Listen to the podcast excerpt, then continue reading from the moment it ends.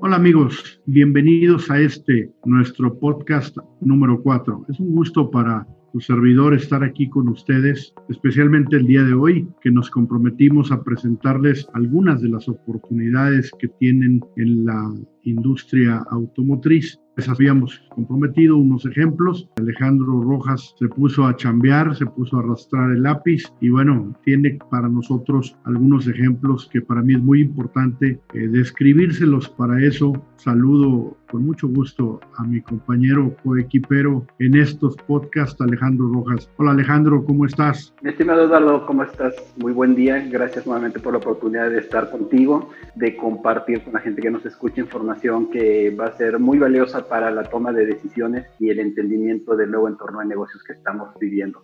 Gracias por tenerme contigo, Eduardo. Al contrario, Alejandro, te recuerdo que el podcast se transmite en audio, eh, va a haber un video, por supuesto, disponible. Yo aquí estoy en este video compartiendo con Alejandro por audio, pues habrá una presentación que ustedes van a poder obtener de la misma página. Pero bueno, muchas gracias, gracias por estar aquí con nosotros, eh, nuestro amable auditorio que nos sigue en estos podcasts. Y bueno, como decía, en esta ocasión, pues platicarles acerca de estas oportunidades que se generan a propósito de este nuevo tratado, del TEMEC, que entró en vigor el primero de julio con una regla de origen más estricta que la que teníamos en el Telecán. Tiene varios componentes también que no estaban presentes en eh, la regla anterior. Para referencia, pueden escuchar el podcast número 3, donde dimos el detalle de esta regla de origen, pero también hablamos de las oportunidades. Déjame un par de minutos, Alejandro, nada más actualizar a nuestra audiencia, ya que el día eh, de ayer se dieron a conocer las cifras del mes de julio de datos nacionales. Traemos una caída en el periodo enero-julio del 2020 del 31.8%, una caída que al comparar los primeros siete meses del año con los siete meses del 2019. Claramente en el 2020 traemos todo el tema de la pandemia, la crisis, gente que no salió, el cierre de las agencias de autos como el de las plantas y bueno, ese 31.8% de caída en estos primeros siete meses del año lo refleja. Les recuerdo que ya en algún momento había adelantado que yo espero un cierre de anual del 2020 en el dato enero-diciembre cercano al 25% y si tendría que dar un rango tendría que decirles que estará entre el 20 y el 25% de caída del mercado en el dato anual. Entonces, hablar de un dato enero-julio 31.8% de caída, pues está, está en esas mismas líneas, se irá recuperando en el dato mensual, pero el dato anual, pues de todas maneras nos viene muy bajo con la repercusión que eso tendrá en los empleos también a lo largo de la cadena de suministro. Entonces, esa es la actualización. Regresemos al tema de nuestro nuevo tratado, del, nuevo TEMEC, este tratado que, como decía yo, eh, ya también en el podcast anterior, pues hay un reto muy grande para las armadoras. Hay un reto que eh, significa poder cumplir con la nueva regla que es muy estricta. La mayoría de las empresas, si no es que todas, en modelos específicos se acogieron a los regímenes especiales de transición. Eh, estos regímenes que les permiten no tener que cumplir con la regla dura durante un tiempo, es temporal, es una dispensa a la regla dura mientras se adaptan en un plan negocio con la autoridad del país. Entonces es una regla que tiene un reto grande, pero también tiene oportunidades. La oportunidad de la regionalización eh, nos trae nuevas oportunidades de las cuales Alejandro les va a hablar. Y bueno, para ello no esperemos más. Le paso los micrófonos. Alejandro, por favor. Gracias, Lalo. Interesante la información que nos compartes. El siguiente paso, uno de los puntos en los que nos, nos hemos enfocado en M Square, es las empresas en el día a día donde pueden encontrar las áreas de oportunidad, cómo pueden aprovechar todas estas herramientas. Es muy conocido el marco a nivel macro de cuál fue el proceso de negociación del acuerdo, cuáles fueron los resultados, dónde están los principales retos para la industria. Pero nosotros hemos diseñado algunas plataformas dentro de la empresa la cual nos permite facilitar a las compañías puntualmente saber dónde están parados dentro de, dentro de este proceso, pero además saber dónde están sus áreas de oportunidad. Estos sistemas han sido resultado, tú lo sabes muy bien, querido Eduardo, de más de seis años de trabajo y proyectos que hemos venido desarrollando, en los cuales hemos trabajado muy de cerca con clústeres industriales, hemos trabajado con secretarías de desarrollo económico, nos hemos acercado no menos de 500 empresas en las cuales hemos tenido la oportunidad no únicamente de conocer sus perfiles, sino de, interactuar, de conocer más la información sobre lo que ellos actualmente operan, cómo operan, lo cual le da un valor agregado a la información que nosotros generamos. Eh, yo puedo decir que personalmente he tenido la oportunidad de acompañar a nuestro equipo de especialistas en 200 de estas visitas, norte, centro, todas las regiones del país, todos los sectores, y es muy interesante la información que ellos nos van compartiendo. Y todo esto nosotros lo hemos sistematizado para ayudar a esas empresas como potenciales proveedores, como empresas tractoras para identificar dónde están las empresas que ellos necesitan encontrar para ahora más que nunca cumplir con estas reglas de origen. Sí es importante destacar sobre todo Index, el Consejo Nacional de Industria Maquiladora y Manufacturera de Exportación, ha hecho una estimación de un mercado potencial de hasta 200 billones de dólares, partes e insumos que se requieren en México que actualmente estamos importando. En su momento ProMéxico lo estimaba entre 60 80 billones de dólares. Depende mucho la metodología, pero el mensaje al final del día es que es un mercado bastante interesante para las empresas locales llevar a cabo un proceso de sustitución de importaciones por proveeduría local y para las proveedoras,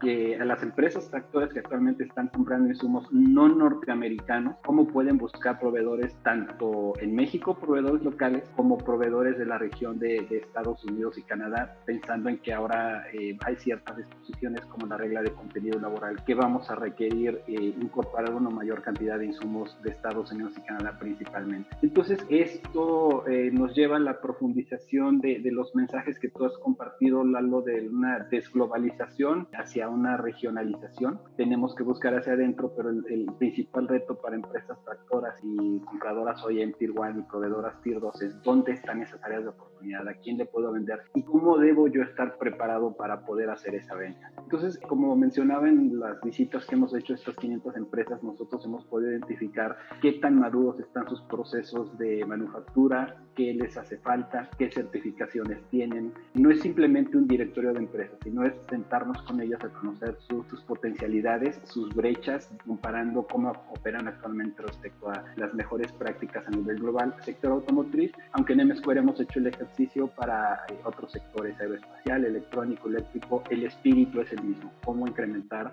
o elevar los valores de contenido regional. Y rápidamente eh, le pediría a nuestra compañera Pamela si puede poner una diapositiva que como comentó también Eduardo vamos a poner a disposición de ustedes tanto en video como en un link a este, a este podcast es un ejercicio para los productos que están, forman parte de los listados que se tienen en, los acuerdos del TEMEC, en las reglamentaciones uniformes, es para cigüeñales y flechas de dirección. El ejercicio que nosotros hacemos eh, podemos correr para todos los productos, todos los sectores y para los cuales tenemos gran cantidad de información, como decía, recopilada a partir de todos estos proyectos que hemos desarrollado, información de primera mano que nosotros nos hemos sentado con las firmas. En este caso, con datos de Secretaría de Economía, vemos que actualmente en México, de este producto en específico, ahí está su clasificación arancelaria 84-83-10, es un producto que forma parte de los listados, como decía, es considerado una parte principal dentro del TEMEC. Entonces, además, tiene un tratamiento específico en cuanto a la regla de origen. De este producto en específico, México está importando actualmente 540 millones de dólares, de los cuales únicamente el 55% provienen de la región de Norteamérica. Esto es de Estados Unidos y Canadá. Más del 40%, el 45% del mercado para este producto en específico que está actualmente cubierto por proveedores de otros países se convierten en áreas de oportunidad para empresas locales o para proveedores regionales. En esta ficha vemos que además hay una regla de origen en la cual en este, este componente en específico sube de un arancel de 62%, que era el vigente hasta el 30 de junio de, de este año y a partir del 1 de julio tiene una, una variación, va a llegar hasta un 70%. Entonces, aquí nosotros identificamos dónde están las áreas de oportunidad. Esta es información de la Secretaría de Economía. Todos podemos acceder a sus bases de datos. Acaban de publicar un, nuevo sistema, Data, Data México, el CIAVI, eh, bases de datos que nosotros conocemos. pero ¿dónde está nuestro valor agregado? En la siguiente página, nosotros lo que hacemos es realizar un cruce entre la información visitas a empresas con datos comerciales, datos de importación, de la información que también tenemos de empresas tractoras en Tier One, de lo que ellos actualmente están comprando, de dónde lo están comprando, dónde están ubicadas las principales plantas, hacemos un seguimiento a, reportes de empresas, conocemos perfiles de, las empresas en para, para, saber qué es lo que están comprando, cuáles son sus actividades, porque puede haber una marca con plantas en distintos estados y aunque sea una misma marca, perdón, una marca con distintas plantas, pero en cada una lleva una actividad diferente. Entonces nosotros hacemos un análisis a nivel cada una de las empresas que visitamos. Entonces para este producto en específico es un tanto genérico, no es tan fácil que una empresa haga transmisiones o ejes cigüeñales, pero es uno de los ejemplos que queremos presentar para ilustrar lo que nosotros estamos haciendo y lo que las empresas pueden hacer para identificar sus oportunidades. Entonces, el primer ejercicio es saber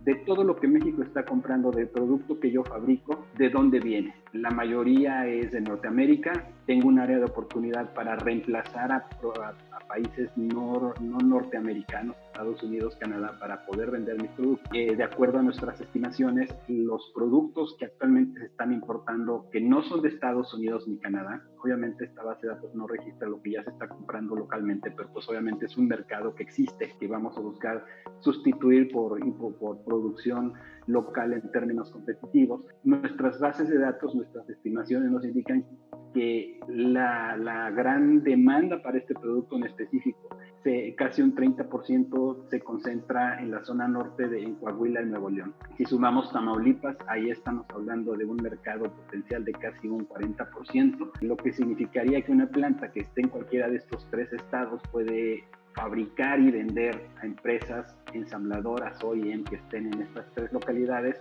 pudiendo eh, eh, ampliar su rango hasta Chihuahua, hasta eh, otros, otros estados, Jalisco, Estado de México, o incluso alguna empresa que quiera hacer una inversión en México, esto le permite tener una visión global de dónde le conviene ubicarse. Si yo es, me ubico en el centro, pues resulta que la gran parte de mi demanda está en el norte, podría tener ahí un costo logístico sin embargo, si me ubico en la zona norte, podría tener una ventaja comparativa, de aprovechar este acercamiento, este nearshoring que van a buscar las empresas hoy en. En esta lámina no lo estamos incorporando, Lalo, que eh, este es un snapshot eh, también muy general de dónde nosotros vemos las áreas de oportunidad. Nosotros eh, en, en M-Square tenemos la capacidad, eh, de acuerdo a esta información que hemos podido recopilar de las visitas con las empresas, los trabajos de inteligencia, el acercamiento con secretarías de desarrollo económico, podemos incluso en, en, en algunos casos llegar a identificar qué empresas en cada uno de estos estados están actualmente comprando esos productos. Esto nos llevaría a un nivel de detalle de decirle a las empresas que tengan los procesos que sean altamente competitivos para hacer este producto,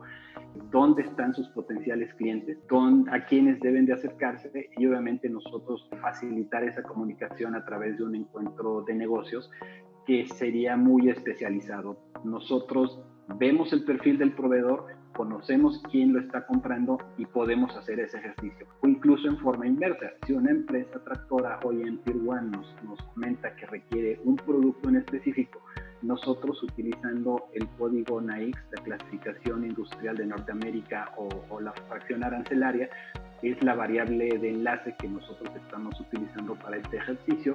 Podemos decirles dónde están las empresas fabricantes de ese producto en específico. Esto lo podemos hacer, ya estamos corriendo el ejercicio, eh, Eduardo, para las 100 subpartidas que forman parte de los listados que se, que se publicaron como los acuerdos finales para el sector automotriz. Pero como mencionaba y con nuestro, nuestro auditorio, que esto se puede replicar para cualquier producto, para cualquier sector, incluso para cualquier región.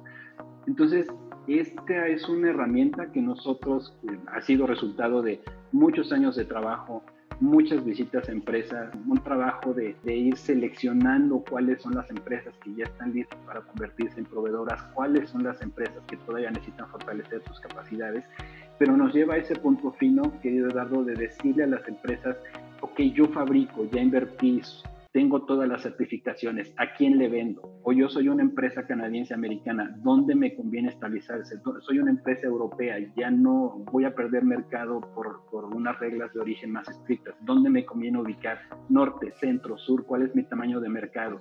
No le voy a vender solo a una empresa, sino cuatro, cinco, seis, siete que estén ubicados en un rango de acción que sea competitivo en costos. Entonces, las recomendaciones serían primero hacer ese análisis a nivel macro de las cifras comerciales, qué de lo que yo fabrico actualmente viene de la región de no Norteamérica y después con mucho gusto podemos trabajar eh, en base caso por caso para decirle a las empresas dónde están ubicadas geográficamente y cuál pudiera ser el, tanto el mercado potencial como los potenciales clientes que demanden sus productos nuevamente todo sustentado en la fracción arancelaria. Este es un ejemplo, lo vamos a poner eh, como anexo, mencionaba Eduardo, va a ser eh, esto también disponible en video, pero estamos a sus órdenes para atender cualquier duda en específico que tengan para compartir esta información, para apoyarlos en la identificación de estas áreas, estas áreas de oportunidad, Eduardo. ¿Dónde te encuentran, Alejandro? Tenemos nuestra, nuestra página principal, www.msquareconsultores.com, el correo institucional info arroba msquareconsultants.com, msquare después es consultores en inglés consultants.com o mi correo personal es alejandro arroba msquareconsultants.com. Cualquiera de estas vías los pueden encontrar. También vamos a incluir en estas fichas los, nuestros datos de contacto y con mucho gusto estamos, estamos a sus órdenes. Muchas gracias Alejandro. Pues mira, es mucha información para digerirla tan rápido, pero si yo puedo resumirla, diría, hay oportunidades allá afuera, hay un trabajo que se ha hecho por parte de ustedes, por parte de M-Square, porque conocer las empresas, quienes están detrás de las fracciones arancelarias, es un trabajo titánico, un trabajo de muchas visitas y de mucho estar en el campo. Qué bueno que lo pones a disposición, Alejandro, eh, de, de, una manera que, pues, eh, yo estoy seguro van a tener que escuchar dos o tres veces el podcast para entender lo que está detrás, pero el resumen es poder desmenuzar la regla de origen compleja, lo que son las oportunidades, eh, como en este caso un componente para transmisiones y bueno, los clientes son estos fabricantes que en general son OEMs que fabrican transmisiones y también hay que decirlo, por ahí vi un porcentaje interesante de China que seguramente va al repuesto, ¿verdad? Porque estas importaciones pues no distinguen entre lo que va a eh, producción y lo que va al repuesto, seguramente algunas importaciones estas de China pues irán al mercado del repuesto, pero claramente eh, la mayoría pues será para la producción. Muchísimas gracias Alejandro. Eh, nos extendimos un poquito, amable auditorio, en este podcast, pero valió la pena para poder escuchar pues el detalle de lo que hay que hacer con las cifras a propósito de estas reglas, a propósito de las oportunidades que surgen en estas reglas tan estrictas del TEMEC. No es un trabajo sencillo, se requiere expertise, pero bueno, Alejandro ya nos indicó de qué manera y qué orientación se le puede dar a las cifras para poder desmenuzar estas oportunidades. En todo caso, gracias por acompañarnos en este podcast y bueno, me gustaría, si te parece Alejandro, que en nuestro próximo podcast podamos hablar un poquito del tema laboral, donde en el tema laboral hay mucho que decir, hay mucho que cuidarse y mucho trabajo por hacer también para poder eh, estar salvo de demandas que se pueden hacer dentro del propio TEMEC, que te pueden parar incluso una planta y la exportación eh, de los productos. Entonces, eh, yo creo que es muy importante conocer estos detalles de los temas laborales que se comprometieron en el TEMEC y que están en vigor y que seguramente Estados Unidos tomará ventaja de este elemento en el que ellos se quedaron con la posibilidad de tener inspectores en México. Entonces, vamos a hablar de eso en nuestro próximo podcast número 5. En todo caso, Alejandro, te paso la palabra para que des por terminado nuestro podcast. Gracias, gracias nuevamente Eduardo. quedamos preparándonos para la siguiente plática, va a ser muy interesante. Quedamos a sus órdenes para intercambiar esta información, para darles más detalles. Nuevamente gracias Eduardo por, por ser parte de esta plática junto contigo. Un honor. Un gusto, hasta luego, hasta luego a todos.